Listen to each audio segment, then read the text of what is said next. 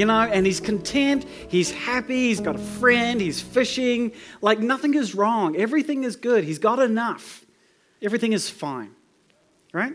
And that's the story that we started with. You know, God created this garden for us to live in, this beautiful, abundant garden. And there's trees everywhere, and there's food everywhere. And we have enough. And that's enough. Right? But then something is discovered. Smeagol discovers a ring. Now, this ring is really of no extra special use to Smeagol. He doesn't need it. He didn't need anything before he had the ring. He didn't need the ring when he had the ring, but there was something about that ring that captured his heart. And it just took a hold of him and he wanted it so bad. And it gave him long life and it gave him power and he just, he desired it and it consumed him. Adam and Eve discovered something as well the knowledge of good and evil. They discovered the ability to seek after something that God did not want them to seek after. They saw an ability to gain for themselves something that God had not provided. They saw a new path for leaving God behind and gaining something else. And it consumed them. And like all of the rest of humanity after Adam and Eve, we are consumed with finding things for ourselves outside of what God has provided. And the movie is just it's a beautiful depiction the physical change in Gollum, the way it, it shrivels him up and tears away at his physical being is such a beautiful, well, beautiful is probably the wrong word, but such a, an incredible representation of the way that that greed, that desire, that sin, as the Bible calls it, has changed and shriveled and disfigured and overwhelmed humanity's souls. And we see this in the world, right? We see the way that greed has corrupted people. And we see it in, in, out in the stories in the world of, of, of people just doing awful things to each other in the name of money. And then if we're feeling uh, uh, sort of daring, then we kind of often see it in our own hearts as well sometimes. The desire to gain for ourselves outside of what God has given us. Our hearts are turned away from God and towards ourselves, just like Adam and Eve were. And we've come a long way from the joy and the contentment of the Garden of Eden. And just like the movie, this greed that has captured us and controls us is destined to lead to our demise. This picture of Gollum jumping into the volcano with the ring in his hand and a smile on his face as his death comes holding that which he never needed in the first place. Isn't that a picture? A picture of what greed does to us, of of wanting for ourselves, of turning our hearts towards ourselves. It leads us away from God and it leads us to our own demise. However, that's where the story of Gollum and our story changes. That's where we go on two different paths because Gollum had no one to come and save him. No one came down and fixed his problem for him. But we have someone who's done that. Just like the video said, God was not content, our host was not content to let us ruin the party with our attitudes. So he came down himself. He came down, he lived in our space, in our world. And he showed us a different way and he introduced something. And he says to us the thief's purpose is to steal and kill and destroy. my purpose is to give them, to give us a rich and satisfying life. That's our theme for this whole series because that's what Jesus wants for us.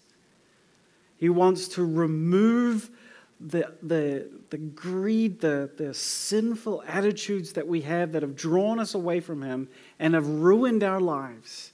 And He wants to show us another way, another path, another party. And He introduces a new world order, a new kingdom. And He calls it the kingdom of God. And He says, In this kingdom, we are going to go back to the way it was in the garden. I'm going to remove this desire from your hearts. I'm going to remove the greed and the sinfulness from humanity. I am going to remove this, this lie that we have got in our heads that there is not enough for us and we have to hoard it for ourselves. And I'm going to show you once again the abundance of what I'm offering to you, and that there will be enough. And that will be enough.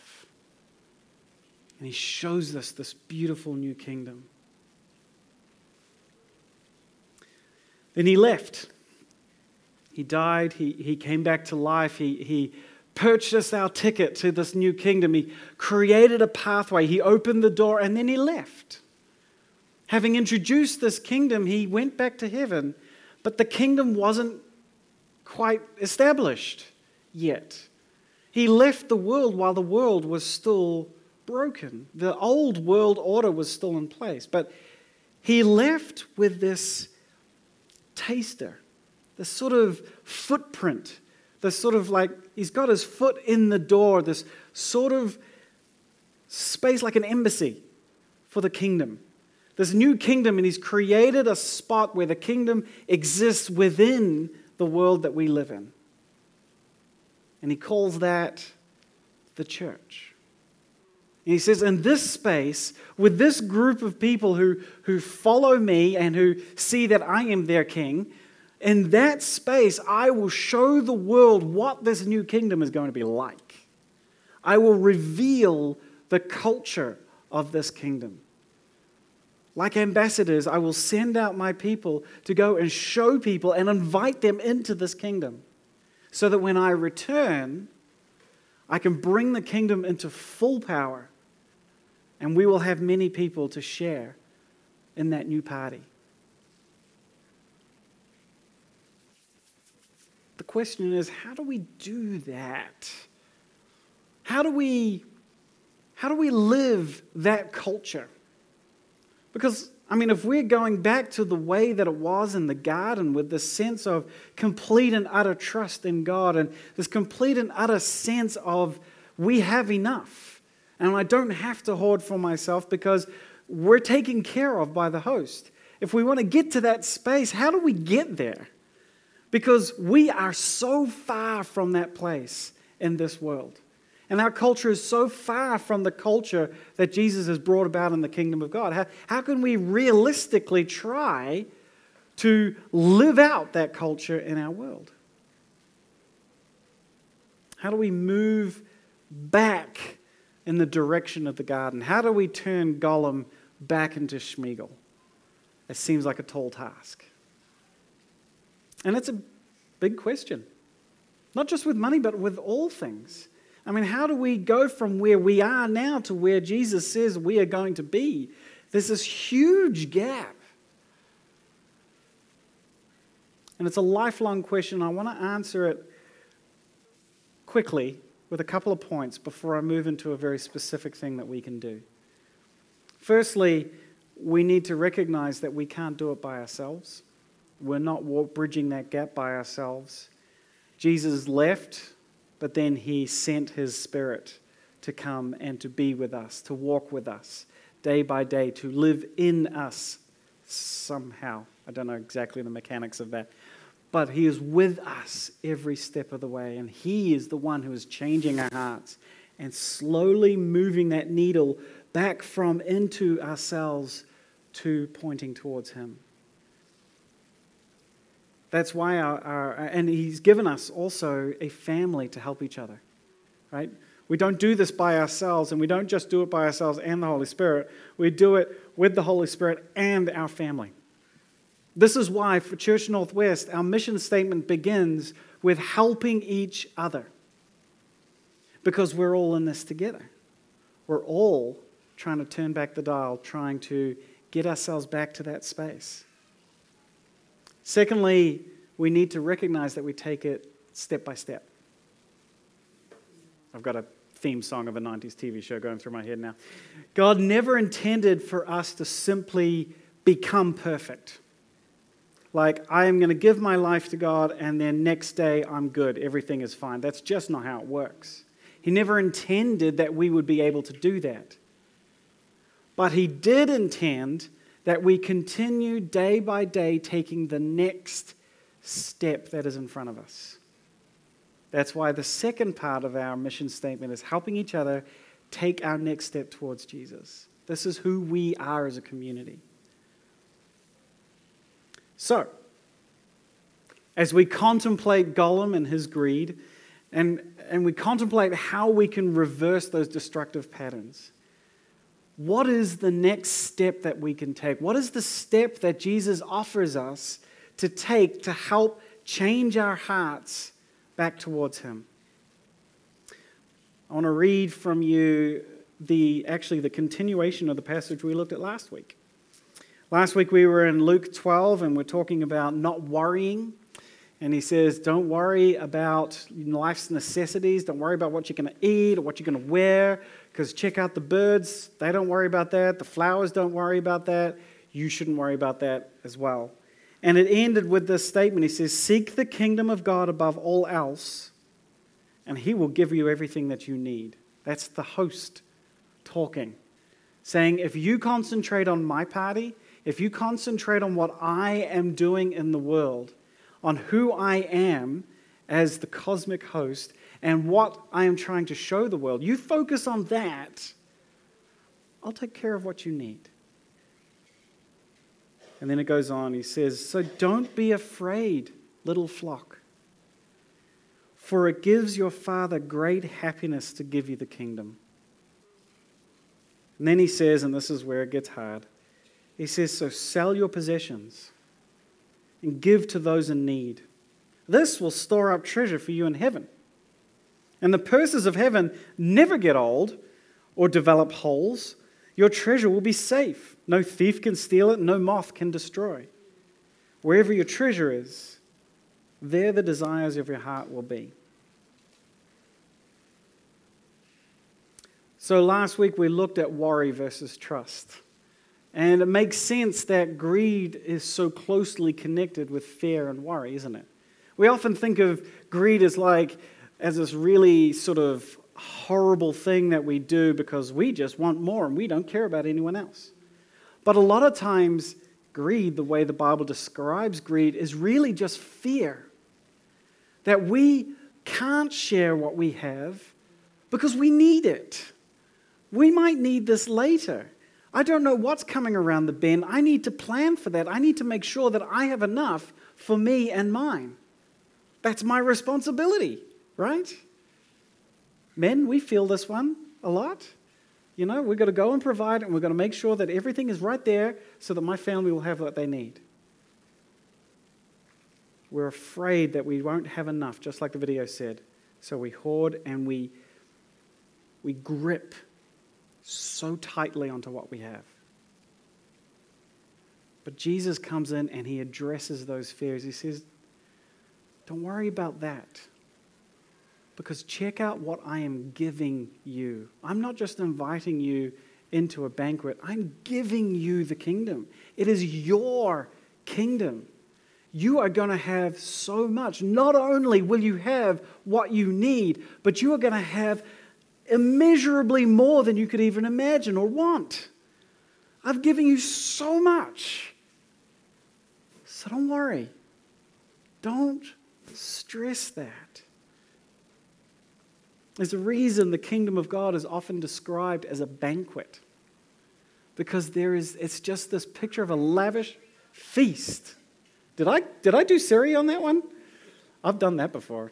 Siri has got a comment to make about that. But the banquet is this lavish feast. There's more food than you could possibly eat at a banquet. That's the picture we have. So we will not need to worry about living and life. We can just enjoy being at the party. Like the video said, we can enjoy the presence of God.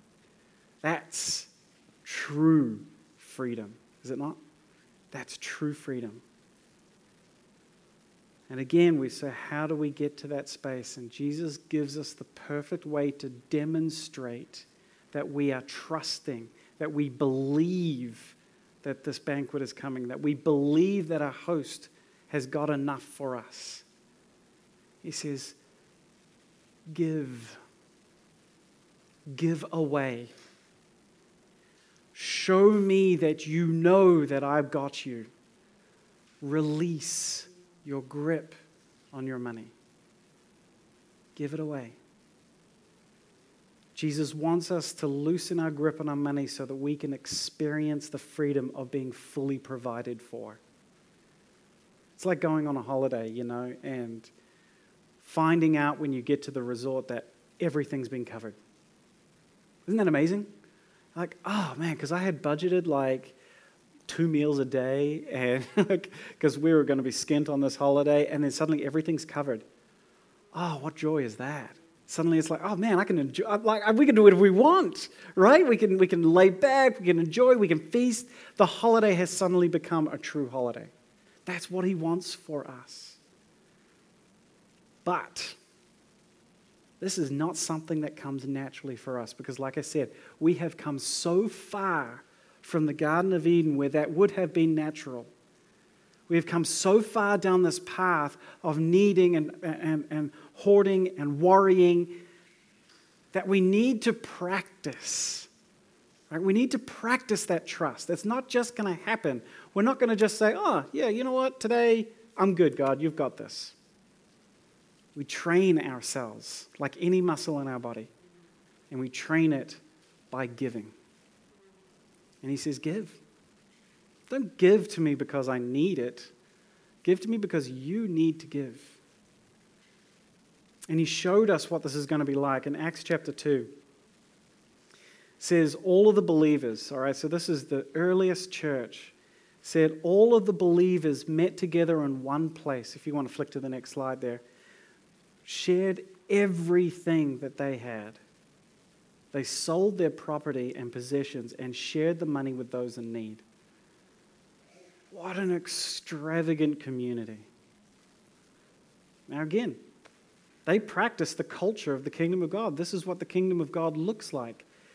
And everyone in the community had enough, and they made sure that everyone had enough by sharing with them. Everyone had enough, and that was enough. But again, this picture can be intimidating to think about. Our world looks so different than it did 2,000 years ago, didn't it? I mean, we, we just, like, they didn't have Wi Fi and Netflix. So, I mean, they just didn't understand the things that are going on in our world, the needs that we have, the things that we need to kind of piece together.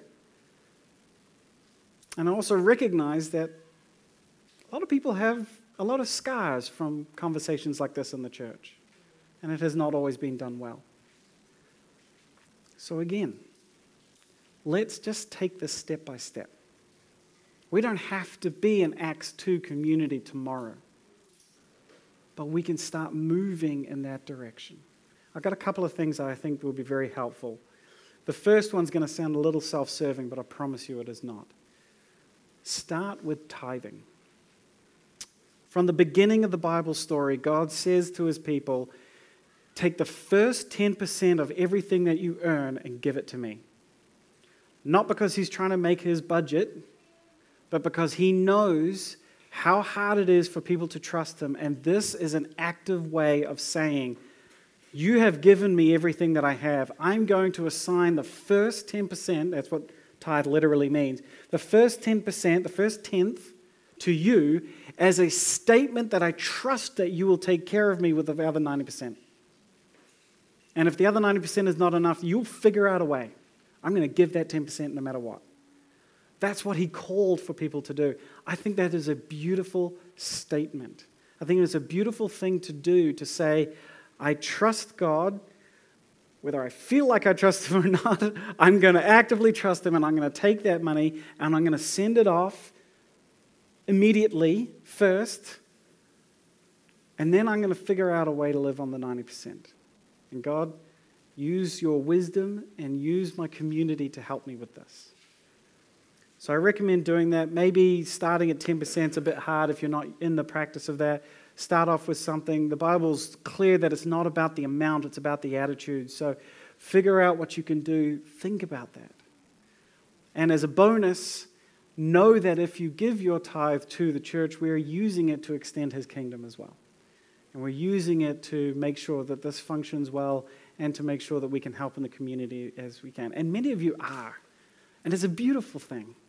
We've been very impressed. We've been looking at some of the numbers and, and we're actually doing really well for the offerings coming into the church.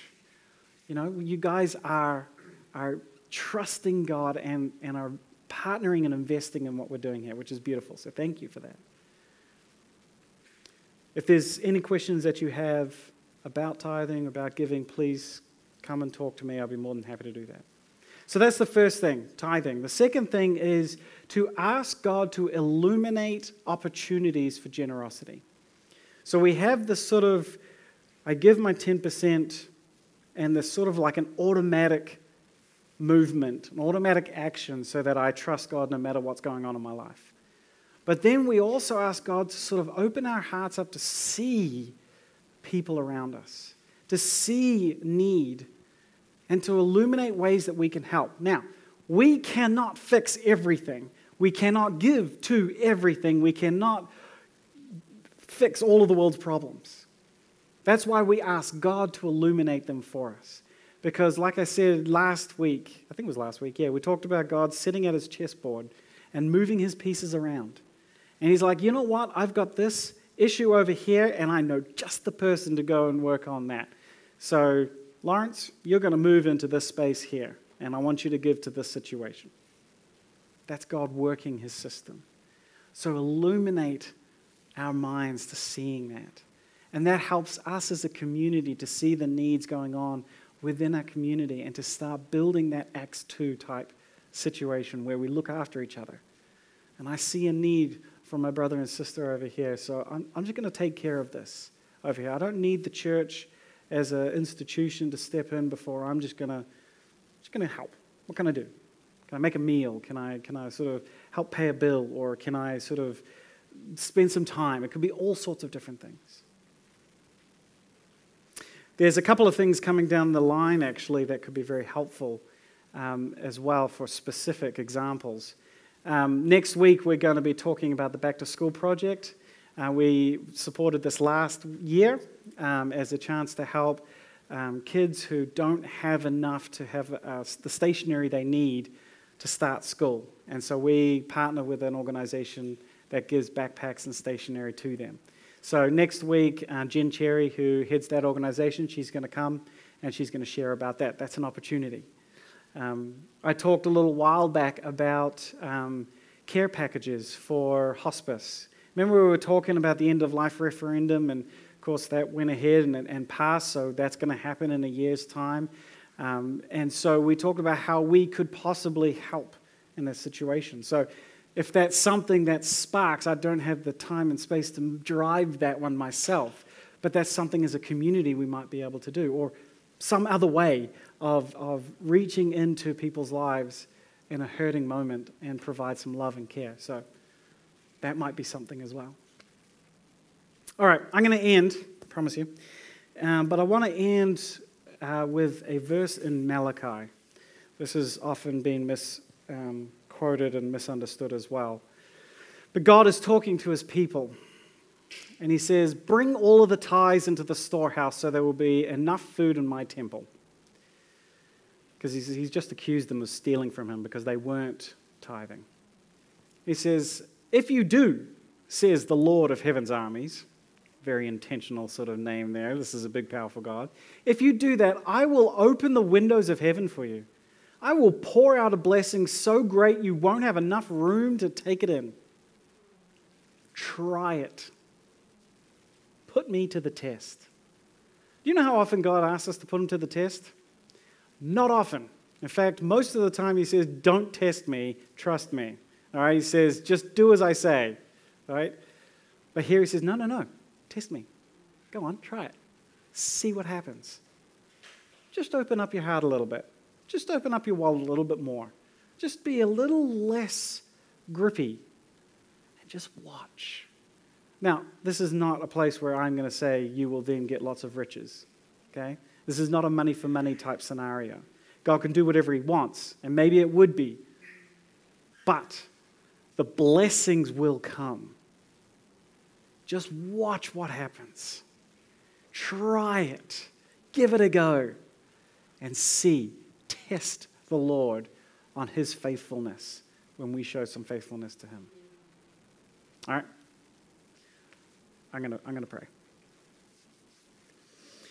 Lord, I thank you for this series, uh, Financial Freedom. Lord, you, honestly, you, you need to do nothing more than just say, Give me all your money because I told you to. Um, you could have just left us to the destruction that greed brings. There's so many paths you could have taken. You are the Lord of all creation. We don't deserve freedom of any kind from you. But you want to give us life, a rich and satisfying life. You want to give us financial freedom. Thank you for showing us the path towards that.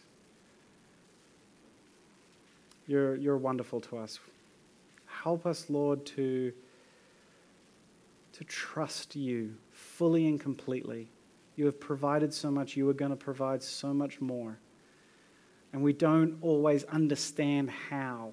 We don't see it.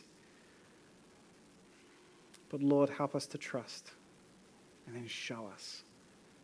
Show us the true magnificence of your generosity.